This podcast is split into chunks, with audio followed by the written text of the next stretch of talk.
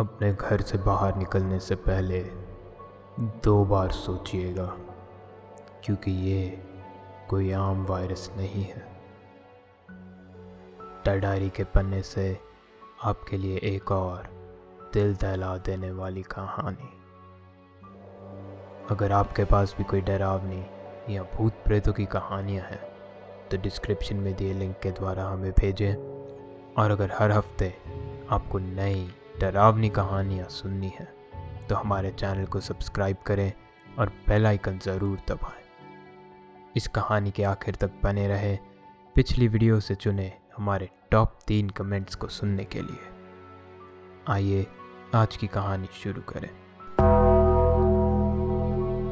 ये कहानी doctor Anderson की है, और आगे की कहानी मैं आपको उन्हीं के शब्दों में सुनाऊँगा। मेरा नाम डॉक्टर रिचर्ड एंडरसन है।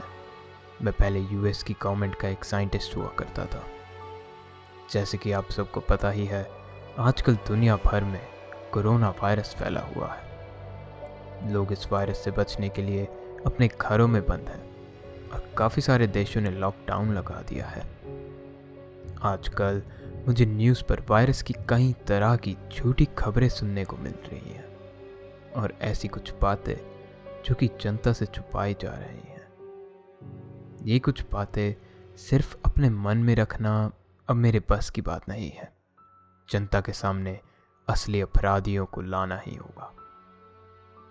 ये कहानी 2019 के दिसंबर में शुरू हुई थी।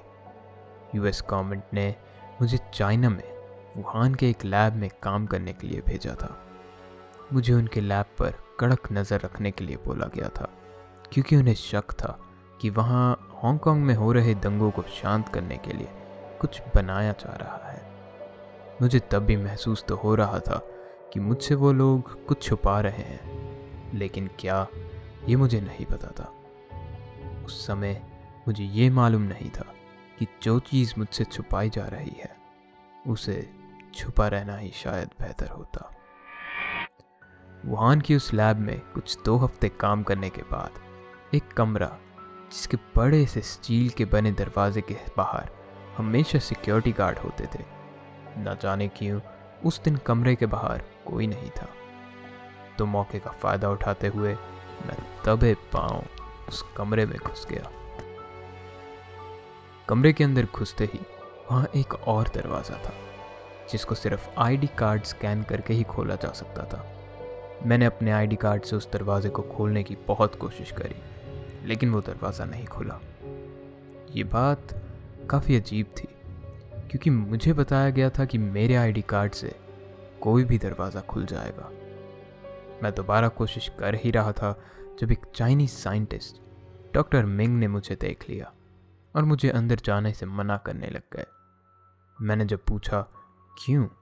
तो उन्होंने बहाना मारते हुए ये बोला कि अंदर जो काम चल रहा है, वो थोड़ा ख़तरनाक है। और अभी पूरा नहीं हुआ है। काम ख़त्म हो जाने पर वो मुझे अंदर ले जाएँगे। मैंने उस काम के ऊपर कई सवाल करे, पर मुझे किसी भी सवाल का सीधा जवाब नहीं मिला।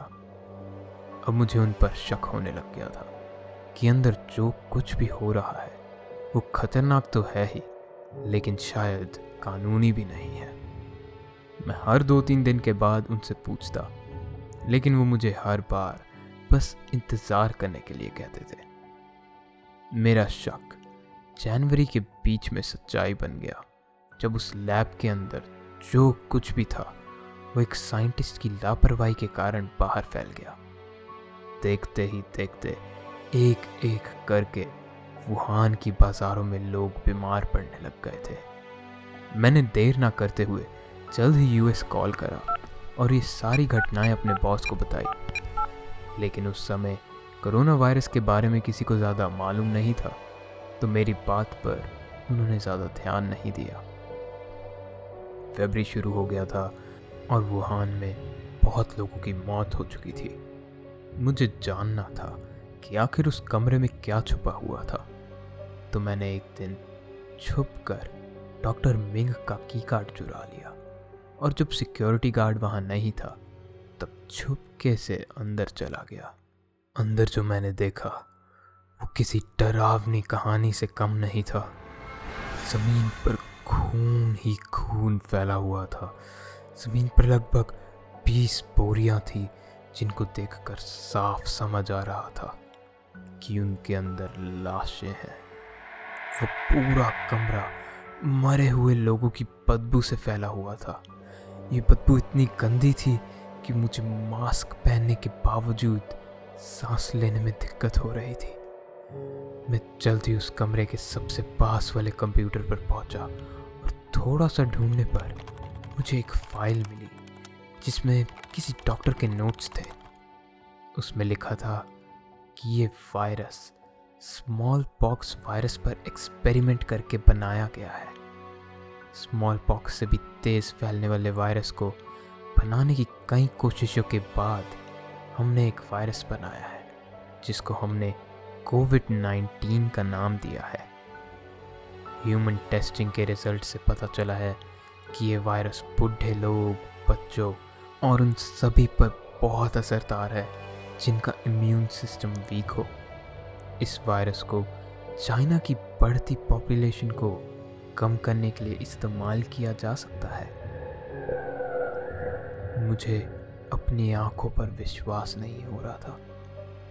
मुझे विश्वास नहीं हो रहा था कि चाइना की गवर्नमेंट इतनी गिरी हुई हरकत कर सकती है।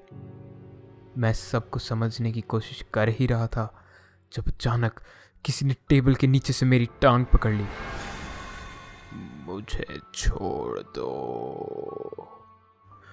मैं दो कदम पीछे कूदा और मैंने नीचे देखा तो एक बोरी में से एक आदमी का आधा शरीर बाहर निकला हुआ था और ये इंसान अभी भी ज़िंदा था। मैं अपना मास्क टाइट करते हुए उसके पास गया और मैंने उससे पूछा कि तुम यहाँ पर कितने दिनों से फंसे हुए हो? जिस पर उसने मुझे बताया कि उसको पिछले एक साल से यहीं रखा हुआ है और साइंटिस्ट्स उस पर कई तरीके के एक्सपेरिमेंट करते हैं। लेकिन हर कोई उन एक्सपेरिमेंट्स के बाद ज़िंदा नहीं बचता। इतना बोलते बोलते ही वो आदमी फिर से शायद दर्द के मारे बेहोश हो गया। उसको देखकर साफ़ समझ आ रहा था कि वो बहुत दर्द में था और अब उसे बचाना नामुमकिन है। इसी वजह से मैंने उसे इंजेक्शन देकर बेहोश कर दिया और फिर एक और जहरीले इंजेक्शन से उसको मार दिया। ये सब देखने के बाद मैं एक पल भी वहाँ और नहीं रुक सकता था। मैं बहुत सावधानी से चुपचाप उस कमरे से बाहर निकल गया और लैब से जल्द ही निकल कर अपने कमरे में लौट आया। मैंने बिना समय गवाए ही अपना सामान बांधा और यूएस की टिकट बुक कराकर मैं रातों रात वहाँ से भाग आया। यूएसए वापस लौटकर मैंने जो कुछ भी देखा और पढ़ा, मैंने सब कुछ सच सच अपने बॉस को बता दिया और अपनी नौकरी भी छोड़ दी। मैंने ये नौकरी लोगों की मदद करने के लिए ली थी, लेकिन मैं ऐसी खतरनाक ज़िंदगी नहीं जीना चाहता। मैं बस अपने बीवी बच्चों के साथ एक खुशहाल और सुधारण ज़िंदगी जीना चाहता हूँ। कुछ ही समय में चाइना में मेरे भागने की खबर भी फैल गई और आज मेरा नाम उनकी वांटेड लिस्ट में है। आज मैं भी आप ही की तरह घर पर बैठा हुआ हूँ। और अब आप ही कोरोना वायरस की सच्चाई जानते हैं। मैं आपको एक ही सलाह दूँगा कि अपने घर में बैठे और अपना ध्यान रखें, क्योंकि ये वायरस बहुत ख़तरनाक है, जिससे बचने की कोई भी वैक्सीन अभी तक बनी नहीं है। उम्मीद आपको डर डायरी की आज की ये कहानी पसंद आई होगी। अगर आपको ये कहानी अच्छी लगी तो हमें कमेंट्स में बताएँ और अपने किसी दोस्त को भी सुनाएँ। वीडियो ख़त्म करने से पहले आइए पिछले वीडियो के तीन टॉप कमेंट्स देखें। इन्फर्नो आर्मी कहते हैं कि मज़ा आ गया अगली बार और क्रीपी वीडियो बनाना। जिसको ध्यान में रखते हुए ही इस बार की वीडियो को हमने डरावना कम लेकिन क्रीपी ज़्यादा बनाने की कोशिश करा है। कबीर द प्ले ने कहा है कि I like your story so much जिसके लिए आपका शुक्रिया। हम हर कहानी को अलग बनाने की कोशिश करते हैं। कुछ अच्छी, कुछ बुरी, लेकिन हम हमेशा आपके लिए नई और बेहतर कहानियाँ लाते रहेंगे। और आखिर में नारायण शाह ने कहा है कि nice video bro keep up the good work and you will get more subscribers जिस पे मैं यही कहना चाहूँगा कि आपका बहुत बहुत शुक्रिया।